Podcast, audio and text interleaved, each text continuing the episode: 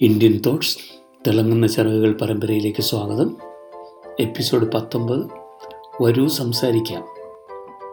ഞാൻ ജോസഫ് മറ്റപ്പള്ളി.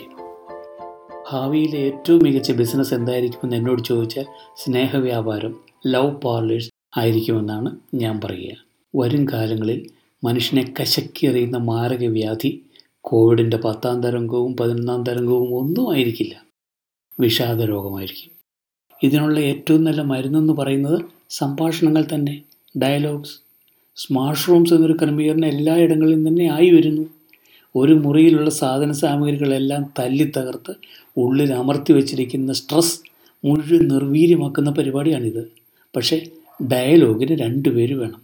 അപ്പോൾ ഹൃദയം തുറന്ന് അവരിനെ കേൾക്കാനും അവരോട് ഞാൻ എന്നെ സ്നേഹിക്കുന്നു എന്ന് പറയാനും കഴിവുള്ളവർക്ക് തുറക്കാവുന്ന ഒരു പ്രസ്ഥാനമാണ് ലവ് പാർലറുകൾ. ഓക്സിജൻ പാർലറിനേക്കാൾ ഡിമാൻഡ് ഇതിനുണ്ടാവാൻ സാധ്യതയുണ്ട്. രണ്ടായിരത്തി പതിനേഴിലെ വേൾഡ് ഹെൽത്ത് ഡേയിലെ മുദ്രാവാക്യം വരൂ നമുക്ക് സംസാരിക്കാം എന്നായിരുന്നു. നാം ദിവസവും ഉച്ചരിക്കുന്ന പതിനായിരത്തോളം വാക്കുകളിൽ വളരെ കുറച്ചെണ്ണമേ സാഹചര്യത്തിനിണങ്ങുന്നതായി ഉള്ളൂ എന്നാണ് മനഃശാസ്ത്രജ്ഞന്മാർ പറയുന്നത്. ഒരു നല്ല ഡയലോഗ് നടക്കണമെങ്കിൽ ആദ്യം ക്ഷമാപൂർവം കേൾക്കാൻ പഠിക്കണം. കേൾവിക്കാർ പ്രധാനമായും നാല് തരത്തിലുണ്ട്. വെറും ശ്രോതാക്കൾ ഒരു ചെവിയിലൂടെ കേൾക്കുന്നത് അടുത്ത ചെവിയിലൂടെ കളയും. വൈകാരിക ശ്രോതാക്കൾ വികാരതീവ്രതയോടെ എല്ലാം കേൾക്കും പക്ഷേ അതിലെന്തായിരുന്നു എന്ന് ചോദിച്ചാൽ അവരത് ഓർത്തിരിക്കണമെന്നില്ല. ഭൗതിക ശ്രോതാക്കൾ കേൾക്കുന്നതെല്ലാം യുക്തിപരമായി ശരിയാണോ എന്ന് നോക്കിയിട്ട് ഉള്ളിലേക്ക് എടുക്കൂ. സഹിഷ്ണുതയുള്ളവർ കേൾക്കുന്നതെല്ലാം ക്ഷമയോടെ ഹൃദയത്തിലേക്ക് ആവാഹിക്കുന്നു. അവർക്കേ കേൾക്കുന്നത് പ്രയോജനപ്പെടുന്നുള്ളൂ. രണ്ട് ധ്രുവങ്ങളെ ബന്ധിപ്പിക്കുന്ന ഒരു ചാലകം പോലെ ഇവർ പ്രവർത്തിക്കുന്നു. ബാക്കി എല്ലാ സാഹചര്യങ്ങളിലും ഒന്നുകിൽ പ്രവാഹം ഉണ്ടാകുന്നില്ല അല്ലെങ്കിൽ അത് തടസ്സപ്പെടുന്നു. പ്രപഞ്ചത്തിലെല്ലാം ഒന്നായിരുന്നു.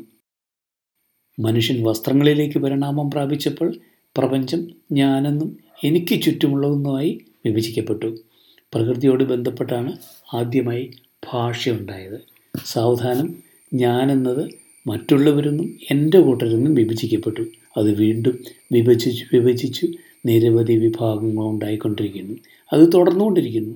സ്വയം സ്നേഹത്തിന്റെയും സ്വാർത്ഥതയുടെയും ഒക്കെ തലങ്ങളിൽ നിന്ന് പരസ്നേഹത്തിന്റെ കൂടുതൽ കൂടുതൽ തലങ്ങളിലേക്ക് സ്നേഹം പരന്നൊഴുകി പ്രപഞ്ചത്തെ മുഴുവൻ ആവരണം ചെയ്യുന്ന സ്ഥിതിയിലേക്ക് മടങ്ങണം. അപ്പോൾ മാത്രമേ പ്രപഞ്ചവുമായുള്ള ഐക്യം വീണ്ടെടുക്കാനാവൂ. പ്രകൃതിയെ അതിന്റെ തനിമയിൽ ഉൾക്കൊള്ളാനും സ്വീകരിക്കാനും നമുക്ക് കഴിയുന്നില്ല. ഒലിവർ ക്രോംബെല്ലിന്റെ ജീവിതത്തിലെ ഒരു സംഭവം പറയാം. ഒരിക്കൽ അദ്ദേഹം ഒരു ചിത്രകാരന്റെ മുമ്പിൽ ഇരുന്നു കൊടുക്കുകയുണ്ടായി. ചിത്രത്തിന്റെ പണിയെല്ലാം തീർന്നപ്പോൾ അദ്ദേഹത്തിന്റെ മുഖത്തുണ്ടായിരുന്ന പാടുകളൊന്നും കാണാനുണ്ടായിരുന്നില്ല. ക്രോംബലിനെ ഈ ചിത്രകാരൻ ഒരു വലിയ സുന്ദരനാക്കി മാറ്റിയിരുന്നു. ക്രോംബെല്ലിന് സ്വീകാര്യമായിരുന്നില്ല. അദ്ദേഹം തന്നെ ചിത്രം വീണ്ടും വരപ്പിച്ചെന്നാണ് ചരിത്രം. പ്രകൃതിയെ അതിന്റെ എല്ലാ പോരായ്മകളോടും കൂടി സ്വീകരിക്കേണ്ട ഒരു മനസ്സ് നമുക്കുണ്ടാകുമ്പോഴാണ് പ്രകൃതിയും നാമും രണ്ടല്ലാതായി മാറുന്നത്. നന്ദി. വീണ്ടും കാണാം.